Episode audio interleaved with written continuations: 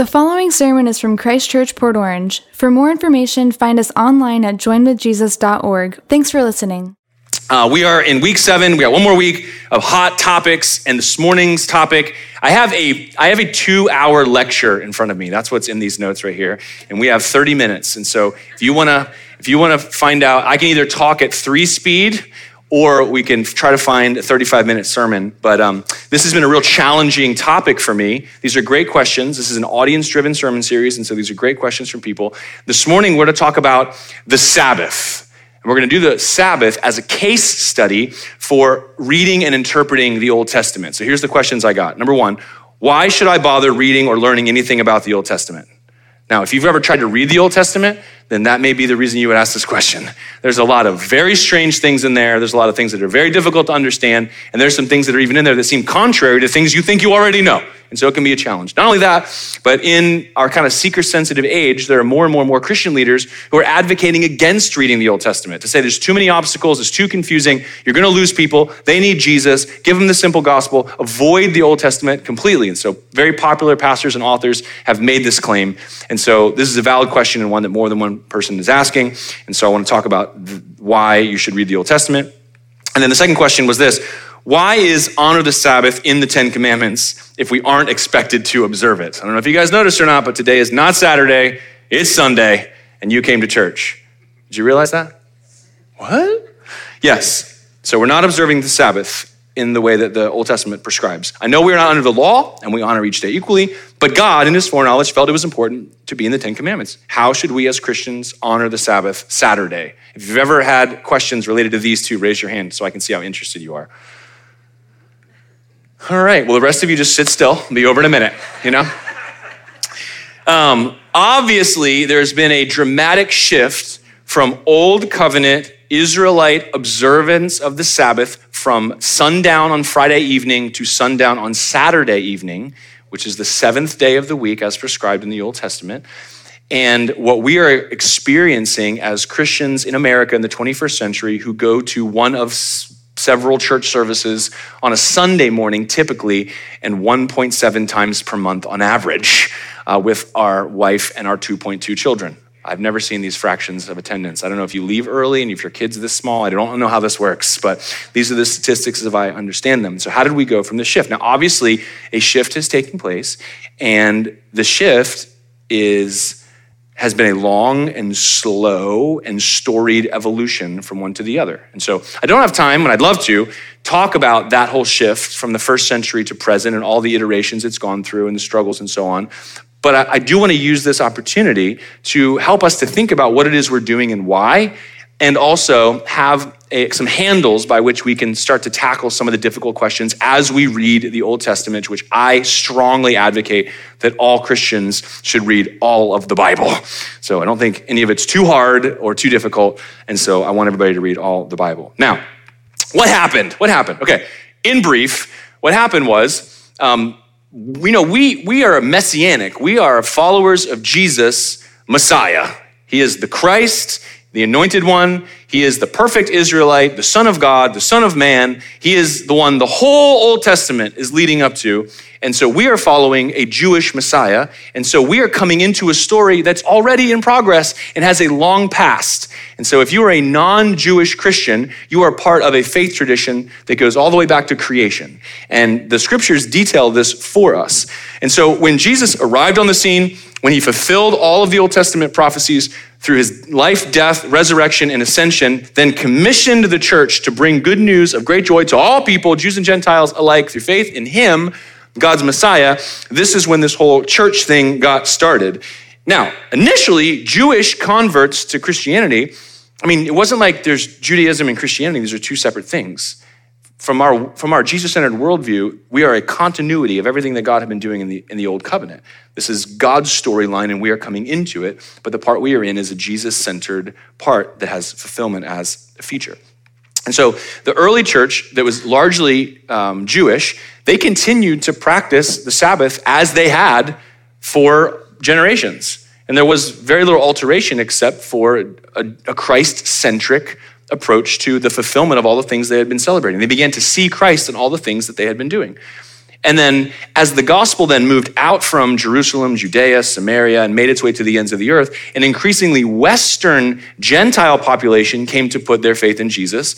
And for most of the Western world, which would have been the Western Mediterranean, kind of Western Europe, uh, those people already practiced uh, a day off a week in worship to a sun god. And so Sunday was a more typical day off of work in those places. And so they just started worshiping the Lord on the day that they had off. And it seemed fitting because Jesus was resurrected on the first day of the week.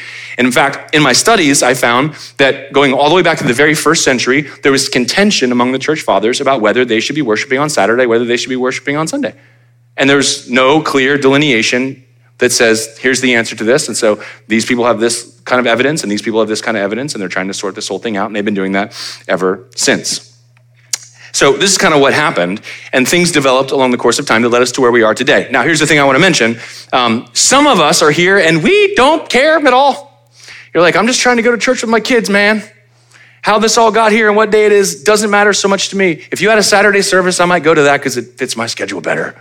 Who knows? Most of us aren't asking these questions, but we are asking questions like them. We open the Old Testament and we go, oh, there's these laws. And the ones that seem obvious to us, we go, yes, that is good. But then right next to it, there'll be a law like, yeah, and don't eat shrimp either. You're like, whoa, whoa, whoa, wait, wait a second. That, that must, that's somehow not relevant to me any longer. And so we, we become kind of arbitrary in our manner of pick and choosing through what the Old Testament says and our understanding of how it ought to be read and also applied. And so this, whether this is going to mean something to you or not, it's really an important kind of case study in how you ought to read and interpret the Old Testament. Some of us are just showing up to church and you're like, this is just the way it is. Christians go to church on Sunday. That's it. But that's not the way that it's always been. It reminds me of a story about a mom and her adult daughter who are cooking a uh, Easter dinner, and so they, they're making a ham, and the adult daughter goes to put the ham in the oven, and the mom says, Whoa, whoa, whoa, whoa, wait a second. You have to cut three inches off the side of the ham right here. And she was like, Oh, yeah, I forgot, sorry. And then she's pulling the ham out, and she goes, uh, Why? And her mom's like, Because, you know, I don't actually know why. And so they call grandma and they say, Hey, grandma, we're here making Easter dinner together, and um, we're cutting the side off the ham. Why do we do that? Oh, that, you know, I don't know. I'd have to ask my mom. Hey, Granny. She gets the great grandmother. She's hard to hear. And hey, Granny, why do we cut the side off the ham? You know what she says? Because my pan's too small. you see how these things work out? After a while, you've been doing something for so long, you have no idea why we do this and where this all came from. So, what I want us to do is look at the Sabbath from this angle and then also kind of consider other texts that we may come across and how they kind of fit into the big picture. So, to do that, I want to jump to Genesis chapter 2. I told you all this stuff goes back to Genesis. This is no different. Now, the fourth commandment is in Exodus chapter 20, but we're going to go back to Genesis chapter 2. That's where Sabbath observance begins. Genesis chapter 2, at the end of the creation narrative, God's made the whole world in six days form, form, form, days one to three, fill, fill, fill mankind as male and female places them in this perfect garden. Everything's culminated and now he's going to work with mankind to bring about fruitfulness multiplication and dominion on this planet. But he's going to do so on the cycle of a seven day week upon which he wants his creation to rest on the seventh day. Genesis 2 1 to 3 thus the heavens and the earth were finished and all the host of them. And on the seventh day god finished his work that he had done. And he rested on the seventh day from all his work that he had done. So God blessed the seventh day and made it holy, set apart, different, because on it God rested from all his work that he had done. That's what Sabbath means to cease, to stop, to rest. Now, here's my question for you Did God need a break? Was God like, whoo, I am tuckered. All I need is. All I need is to binge watch some Netflix and my La-Z-Boy today. That's what I need. That is not what God was thinking at all. In fact, God is doing this for mankind as an example because he knows how we are made and what we need. And he is the one who has set all things in order. He's a God of order, right? So this is the creation narrative. Now we get to the fourth commandment in Exodus chapter 20. So we've got the first three out of the way. And in verse 8, it says, To the Israelites in the wilderness through Moses, the law coming through Moses. Here's what it says Remember the Sabbath day to keep it holy just like we heard in the story. Six days you shall labor and do all your work, but the seventh day is a Sabbath to the Lord your God. On it you shall not do any work, You, know your son or your daughter or your male servant or your female servant or your livestock or the sojourner who is within your gates. I love that it gets this detailed in the Ten Commandments because it could have just stopped at that first verse. But the problem with rules is that people are always like, well, how far can we push this before we're breaking the rule? You know what I'm talking about? You're like, I am resting today. Hey, kids, you know, you're like, put them to work. And then you're like, oh no, the family needs to rest, but we'll put the servants to work. We'll make the donkey do its work. We'll put the we'll put the, the mill on and we'll or we'll hey, we'll just grab us a slave or a sojourner, we'll make them do it. We're gonna get it done and we're gonna fulfill the rule, but we've missed the spirit of it. You guys see how this works? And so here Moses, God speaking through Moses, is detailing, you know, no, this is for everybody, everybody. And here's the reason why, verse 11. For in six days the Lord made the heaven and the earth, the sea and all that is in them, and he rested on the seventh day. So God sets the precedent in his activity, and this is what we are supposed to do as a result. Therefore, the Lord blessed the Sabbath day and made it holy. And so there's this blessed day, and this is what sets apart Israel among the nations of the world that they are a free people. I also want to point out to you that the Israelites had been slaves in Egypt for 400 years. That's a lot of generations, is it not? 400 years. Do you know that the Egyptians at this time had a 10 day week, not a seven day week? Now, a lot of different cultures have toyed around with the passage of time and the keeping of time in calendars. The Egyptians had 10 gods, they had 10 days, and do you know how many days off the Israelites got? None, because they were slaves.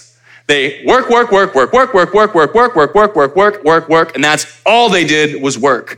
And now they are receiving in the Ten Commandments a gift from God, a rule that is meant to do several things. The first of which is to dignify them as human beings made in God's image, not to be subjugated but set apart for something holy. And because of that, they are no longer made to work all the time, but now they work and toil, but they also rest. Do you see how profound and powerful this is?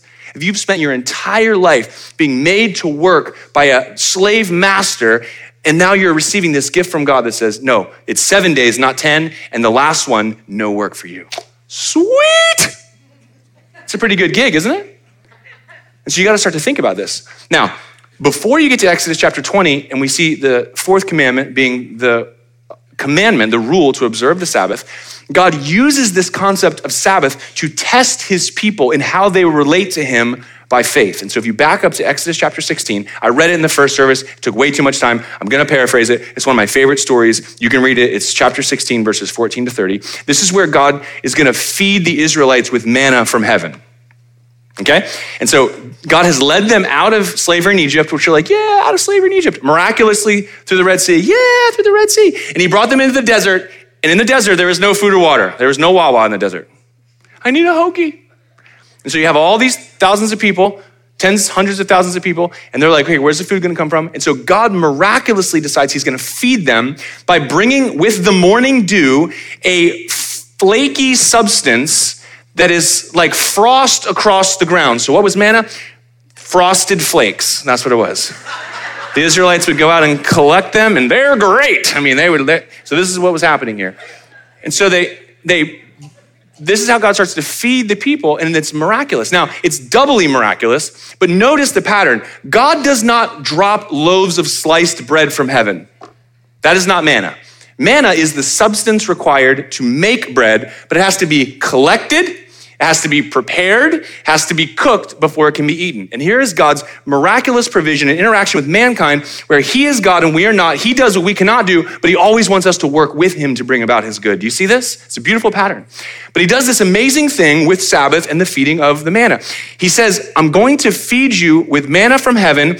On six days, the manna is going to come every day. And every day, you're going to get an omer, basically a jar per person in your house, and there will be enough for everyone. I have 25 people in my house, no problem problem 25 jars. Well, I only have three people in my house. There are three jars. And everybody would get one jar per person, and the whole, there would, there would always be enough for everybody. Miracle number one. Miracle number two is God wanted them not to collect and make bread on the Sabbath. And so on Friday, there would be two jars for everybody.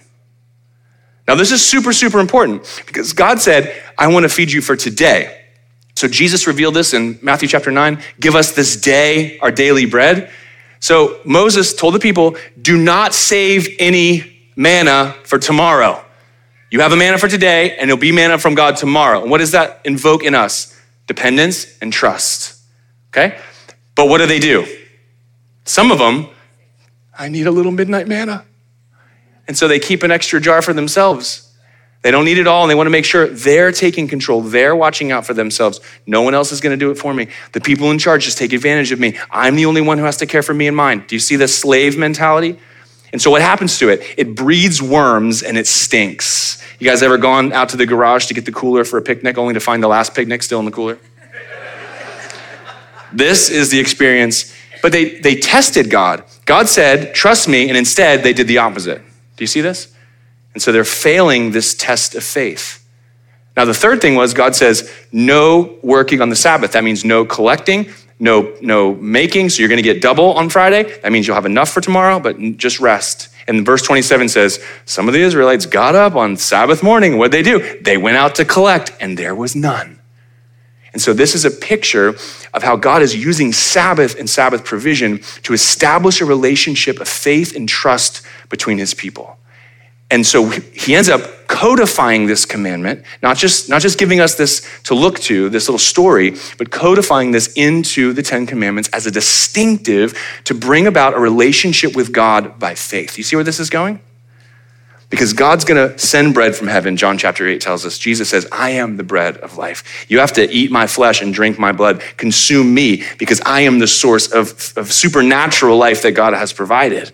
And so you have to have the faith to do things God's way. And that's what the Israelites were an example of, and that's what the Sabbath was about. So serious was God about keeping this commandment that Exodus chapter 31 tells us that the penalty for working on the Sabbath was, guess, death. It's kind of a big penalty. I sometimes feel like that on the one day a week where I get to sleep in and I have my door shut and I'm telling my kids, like, do not come in here. I will emerge when I'm ready. You understand? It's very tense. I have four kids I haven't slept in like 14 years. Not only does Exodus 31 tell us that the penalty for breaking the Sabbath is death, but it also establishes the fact that Sabbath and Sabbath keeping is a sign it is a sign of your inclusion in the people of God, that you belong to Him, and the, the expression of that is through your Sabbath keeping. Now, there can be no doubt that Jesus, his disciples, and all first century Christians in and around Jerusalem kept the Sabbath day holy in the same way that preceding generations had done so. However, most of Christendom, most of Christ, professing Christians in today's age worship on Sunday, the first day of the week, and many even call it the Sabbath. We even have that in business. you guys know God's favorite fast food restaurant is closed today, Chick fil A, right? Why? They're observing a Sabbath and they're not causing any of their employees to work and they're not making any money. Have you ever guys ever thought, have you ever seen how successful a Chick fil A is? There is, that drive through is, is full from the time they open till the time they close, six days a week. You ever calculate how much more money they could make if they were to open their store on Sunday? But they won't do it, right? Same thing with Hobby Lobby. You should have seen the line in there yesterday. Everyone's like, I got to get my extra Omer at Hobby Lobby because they're going to be closed on Sunday. Even my favorite Thai restaurant, small non chain restaurant in Daytona, best Thai food you've ever had, Zen Bistro, closed on Sunday. Mm, tear. Sometimes I want Thai on Sunday, I'm just saying. And so we've turned the Sabbath into Sunday. But this doesn't fly, does it? I got any, Span- any Spanish speakers in the house? Spanish speaker? A little bit? Uh, what's the Spanish word for Saturday? Sábado, which comes from Sabbath. What's the Spanish word for Sunday? Domingo, the Lord's day. I mean, the, the Romance languages came out of a world that had both Sabbath practice in it and Sunday worship, so much so that it shaped the Spanish language. I don't know if Portuguese is the same, I don't know any Portuguese. Sabado, Domingo. And so here's this world we're living in. The question we're asking, and so if I'm doing a two hour lecture, which we're not going to do, uh, but if I'm doing a two hour lecture, what I want to point out to you is what these two questions have in common is they're, they're asking about the degree of continuity and discontinuity between the Old Covenant, the Old Testament, and the New Covenant, the New Testament. That's what this is about. When I open the Old Covenant, what carries through and what doesn't? And how do you know that? Now, most of us who grew up in church, we came from a tradition where somebody thought about that question and answered it, and all the things we were taught and told assumed one of the ways that people get through this. For instance, some traditions would, would profess that nothing, no Old Testament commands that aren't explicitly repeated in the New Testament are binding on the people of God. And that's the way that they come to a conclusion about what things you should do and what things you don't. Some churches even have what's called the regulatory principle. And because there's no musical instruments listed or used in the New Testament, they only sing a cappella. Anybody come from a tradition like that? And so you're asking the question, what do we carry through and what do we not? And these are important questions to ask. And a lot of the things that we think we know are based on what we believe about this continuity or discontinuity. Mind blown. I had to work so much harder on this sermon this week. And part of the reason was a lot of the continuity and discontinuity categories I had in my mind were formulated by taking somebody else's interpretive method and just assuming that that was correct. And then I went back to the scriptures with an open mind about this question and I was like, all the things I thought about this aren't in there. It's very troubling. And so I'm coming back to go, all right, well, what is the answer? And as I did that, I started getting very unsettled. What if I've been wrong about this whole Sunday worship thing? What if we are supposed to be observing the Sabbath, especially like legit from like sundown on Friday to sundown on Saturday? We've been doing this whole thing wrong all this time. And what would that mean for like the Christian world? What would that mean for my life and our family and this church? And the question's there because to be a follower of Jesus is to do whatever he says. And if you find out you've been wrong, guess who needs to change? Not him.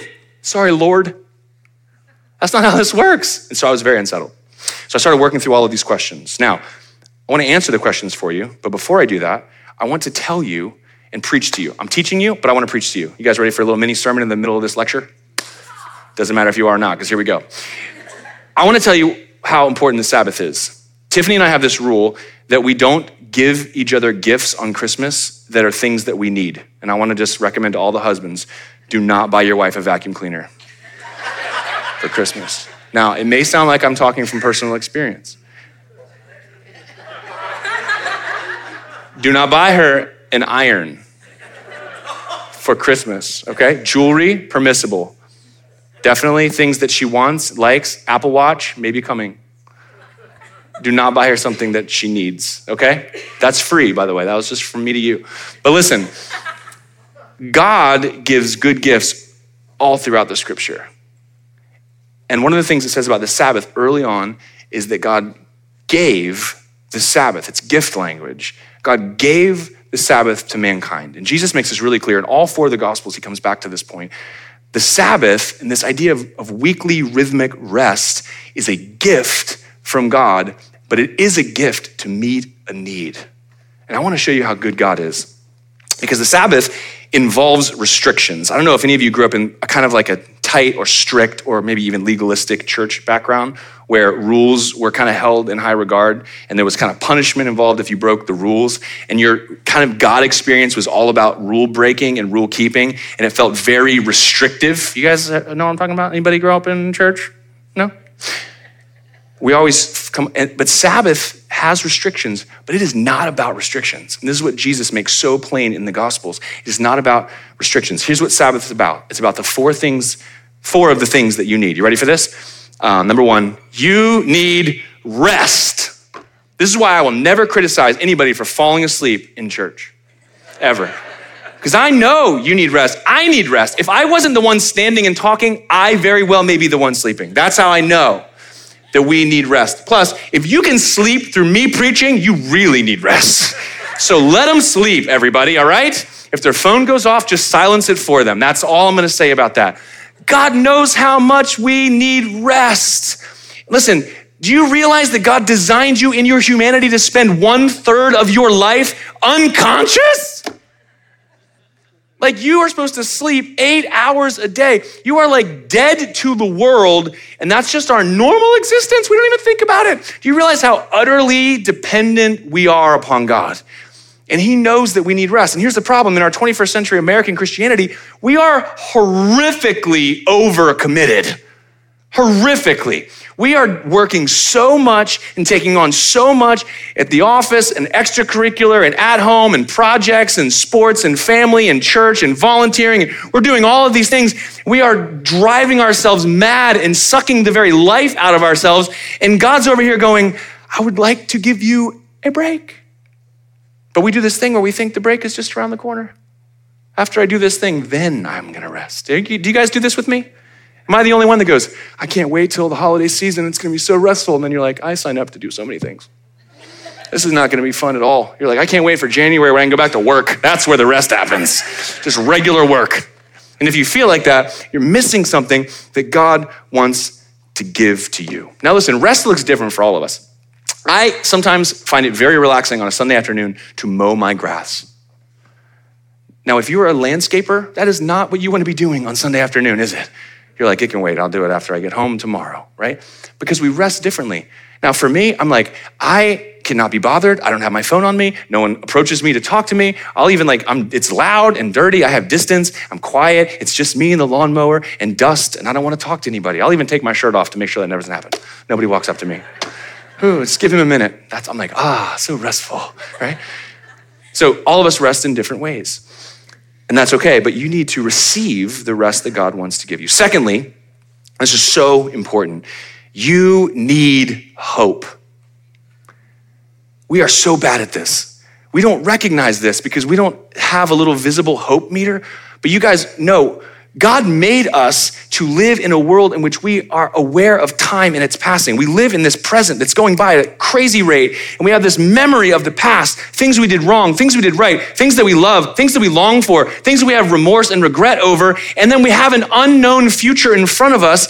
And the problem is we are so overcommitted and we are so stressed out and we are so undersupplied that when we look to the future, it looks bleak and dark sometimes. And we need to have our minds brought back to something that anchors us in God's future and in God's priorities for this present. And Sabbath worship in rhythm does that for us. Listen, we you can't you can't exist in, in your human experience without hope. Your hope meter will go down, down, down, down, down, down, down, down. You'll get distracted. It'll all start to come on you. You are the you are you are the one who's to solve this. I have four children. I'm looking at them sometimes and I'm like, I got work to do. I got work to train them. I got work to provide for them. I got things that I'm doing wrong. I'm trying to work on myself. I'm trying to work on the marriage. If, if we're not doing well, then they're not doing well. And I got all, all this stuff, all these responsibilities over here, and all these people. And, you, and the problem is, is we lose sight of God's future because we don't take the time to sh- turn off all the noises and all the demands and focus on the story. And that's what Sabbath does for us. It reminded God's people, Israel, that He's the one who delivered them from slavery. He's the one that set them free. He's the one that dignified them. He's the one that set them apart. He's the one that wants to meet with them. He's the one who saved them. Do you see this? And we need that infusion of hope. It's so important. We need, we need remembrance. And it's part of the reason we, we have singing. I've had some of you guys say to me, because I don't ever preach all my notes, and sometimes they're like, I want to know what's in there. And I've had people say to me, like, we could just skip the whole singing thing. Just give me the rest of the sermon. That's what I really want. But that may be an indication that your hope is small. Because when you remember and when you reflect, it can only come out in joy. And sometimes joy is most easily let out through singing. And if you don't like the singing, it may be because your, meter, your hope meter is, you're running on light, you're running on empty. And I don't want you to be anemic in the hope department. I want you to be so filled with hope that you're so filled with joy that the only way to let it out is, is singing. And you're like, I don't sing. Everyone can sing. I can't sing. You can sing. Watch Elf. It's just like talking, it's just longer and louder, right? I'm singing, I'm in church and I'm singing. You got to learn because hope is rejoicing. And so you need hope, and God wants to give it to you in rest. Oh, so much we could say about that. Third thing, guess what? You need God and other people too. That's what you were made for. You were made to be alone. You were made to do it alone, you were made to walk alone, and you need God and you need other people, and you need an opportunity to reconnect with God and other people. This is why there's no prescription in the Old Testament for synagogue gathering on the Sabbath. And yet the people of God have always gathered on those worship days in their families and in their feasts and with, their, and with God's people to, around God's word and in God's presence because we need to reconnect with God.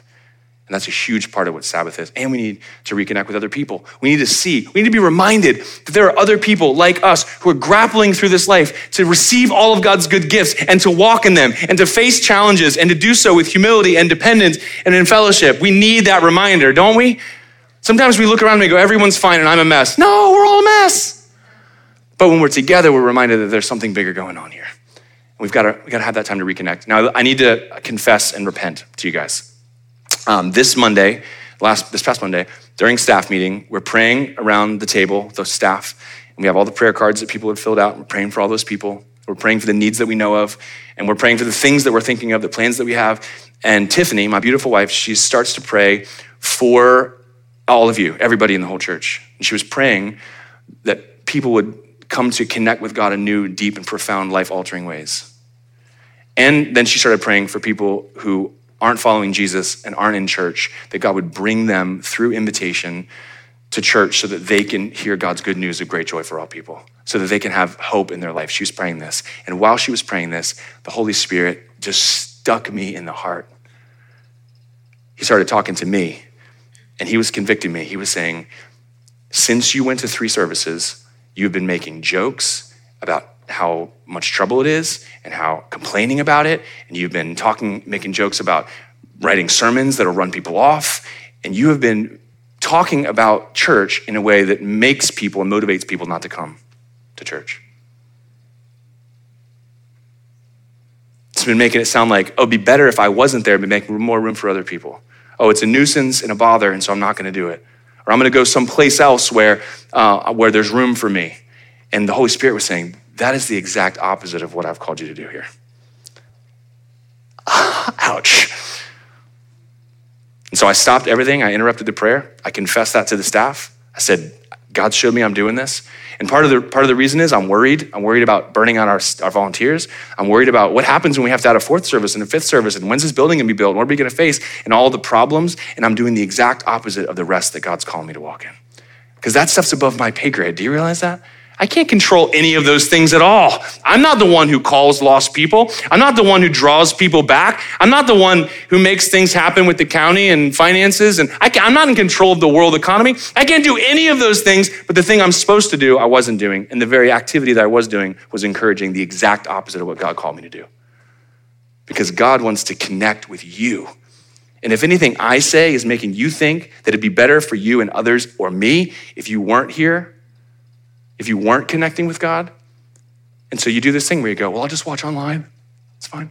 Watch the live stream. Which, by the way, live streaming is fine, but it's like watching the Food Network instead of going on a date to a restaurant, okay? Right? You can see it all, but you can't taste it. It's like putting the little crackle fireplace on your screen. It's like all the visuals, none of the warmth. Do you see how this works? But then we do this thing where we go, the live stream turns into, I'll watch it tonight, on Monday, and then you miss seven weeks, and I'm gonna catch up next Thursday. And before you know it, you've just disconnected yourself from God altogether. And I don't wanna have anything to do with that. And so I'm just saying, I'm sorry. I'm sorry for joking about that. I'm sorry for in any way incentivizing or motivating anybody not to connect with God and with other people at Christ Church. That is the last thing that I wanna do. And so if that's influenced you, forgive me because we were made for God and we were made for each other. So we need rest, we need hope, we need God, and other people. And then lastly, here's the big one. You ready for this? Why is it a law? Because you need help saying no. Most of us really bad at saying no, aren't we? I'm gonna do a series sometime on just all the ways to say no. I've had to do this for myself. I'm a bit of a people pleaser. Have you ever had this experience where you're like, I mean, you're tapped to the eyeballs, and then somebody comes up to you and says, Can you commit to this thing for the next seven weeks? And in the moment, you're like, Sure. And you get in your car and you're flush, you're like, What did I just say yes to? Have you ever had that feeling of trying to fire off a text message of, I'm sorry, I can't do the thing I just said I could do? Have you ever had to do that? You're like, no, that's not gonna work. Can't say it like that. Nope, that sounds terrible. My grandma died. No, my fifth one. Nope. Again. The funeral's in Mozambique. I sorry, I can't make it. You're like, it's terrible. But we do this thing where we just overcommit, overcommit, overcommit, overcommit. And God gives us this rule, and it's community rule for everybody to go, yeah, we're just not gonna do that. And that's so beautiful. You remember this from being a kid. You remember when you had that friend that wanted you to spend the night, and you're like, Ooh, I don't want to go to their house. Their house is stinky, and their brother is weird, and their parents yell at each other. I do not want to spend the night here. You want to spend the night at my house? And you're like, My mom said no. Sorry, I want to. I want to. She said no. God, in the Sabbath, God does the same thing for us. He goes, Listen, everybody, Saturday, you're all off. Nope, them too. Nope, them too. Everybody. Okay, God said it. He's creating an environment where these things can happen, where you can get the rest you need, where you can be reinvigorated with the hope of God's story and your place in it, where you can connect with God in real time in His presence, not just, just watching other people do it, and where you can have somebody else protect that time for you. And so rules are good, they're, they're helpful. that, that pushes against our rugged individualism in the United States in the 21st century of America. We're like, whoa, personal liberty. Don't tell me what I can and can't do. I will go to church when I feel like it, okay? Back off. We are like the outback of religious circles. No rules, just right, you know? Don't tell me that I have to go to church, but it's a gift from God. All right. Now, I want to get back to the, I want to close here and I want to answer the question. Where is this discontinuity? Because we can just look at church history. We can, I can tell you what happened best as I can understand. I can tell you what happened with Christians. I can tell you what happened in the church fathers when they started kind of arguing about this. I can show you evidence that there was Sunday worship happening in the very first century. I can show you that the Eastern church and the Western church did not see eye to eye. I can show you where Constantine in 321 decided Sunday was a holiday for everybody inside the city, but not the farmers. We need them to work. We got to eat, you know. And I can show you where Christians observed Sabbath while it was good for them culturally, but as soon as there was persecution on Jews, they were like, we're not with them, we're on Sunday. And so there was a lot of shift. And I can tell you what happened, but it's going to come down to an issue of faith in your heart about what God intended and how we ought to uh, receive it. And that was actually what was happening in the first century. You can read these on your own, but in Colossians chapter 2, verses 8 to 17, and also in Romans 14, 1 to 9, the Apostle Paul is writing to churches who are fighting over this very issue. And he was saying, listen, some of you think the Sabbath should be observed this way, and some of you say all days are alike. And so just do whatever's in your heart. Now, here's the solution for both of these two letters. He says, don't judge each other, love each other. Because whatever you do, do it to the Lord. If you have a conviction of Sabbath keeping, then do that and do that to the Lord. If you're going to worship on Sunday, do that and do that to the Lord. And don't mistreat each other based on your disparity of belief. So that's what those two references are in Colossians 2 and Romans 14. My challenge to you, however, is will you personally evaluate your practice of God's commands to rest cyclically? Will you think for a second and ask the question genuinely, humbly Do I work too much? Am I feeling the weight of providing and I'm not trusting God to let Him be God? And so all I do is work. Am I doing that? Have I decided that things that matter to me are more important than the things that God say matter to Him? Now, these are probing questions, and they're ones that we can only answer for ourselves. The problem is, is if we decide what's best for us when God says something else is, we are missing out on the blessing. I don't know if you noticed this, but every time God mentioned the Sabbath, he said it was blessed. He said there's a blessing. He said it's a gift. He said he wants you to rest. He says he wants you to live a, a, life characterized by hope. He says he wants you to draw near to him, and to be connected. He wants you to be surrounded by people that infuse you with encouragement and life. He wants you to have a line that you're not willing to cross because you know that this is what's best for me. Even if there's things out there that look like they might be better for me, I'm going to trust God. Does this remind you of a certain tree in the Garden of Eden? Did God really say? Is that really what's best for you? If you would just cross this line, that's where you're going to find. And we're going to be the people of faith that say, no, no, God has shown his love for me in this, that while I was still a sinner, Christ died for me. And so I'm going to trust him. And I'm going to I'm going to receive his good gifts. I'm going to receive his gift of salvation. I'm going to receive his gift of forgiveness. I'm going to receive his gift of adoption into his family. I'm going to receive his gift of rhythmic rest. I'm going to say no to opportunities. I'm going to say no to more income. I'm going to say no to the demands and pressures of other people so that I can live my life and raise my family in a rhythm that God says is holy and blessed and makes me depend upon him. That doesn't feel like a rule to me. That feels like an invitation into something that I'm really excited about.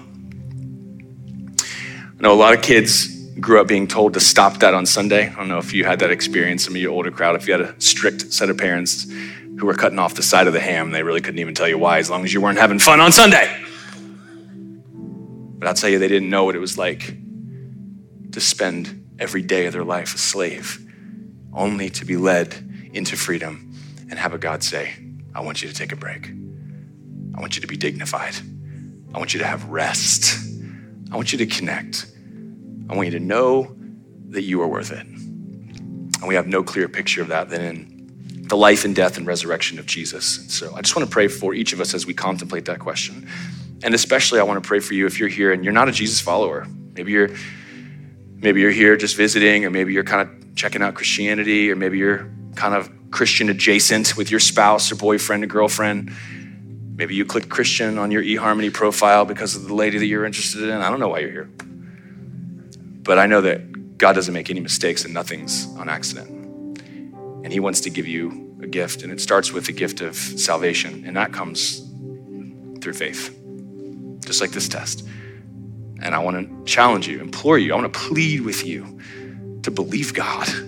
He knows what's best for you. To take the things you're holding on to, lay them down at, your, at His feet, and come to Him with open hands. And let today be the first day that you start receiving good gifts from His hand. Amen. Let me pray for us. Would you close your eyes and bow your heads?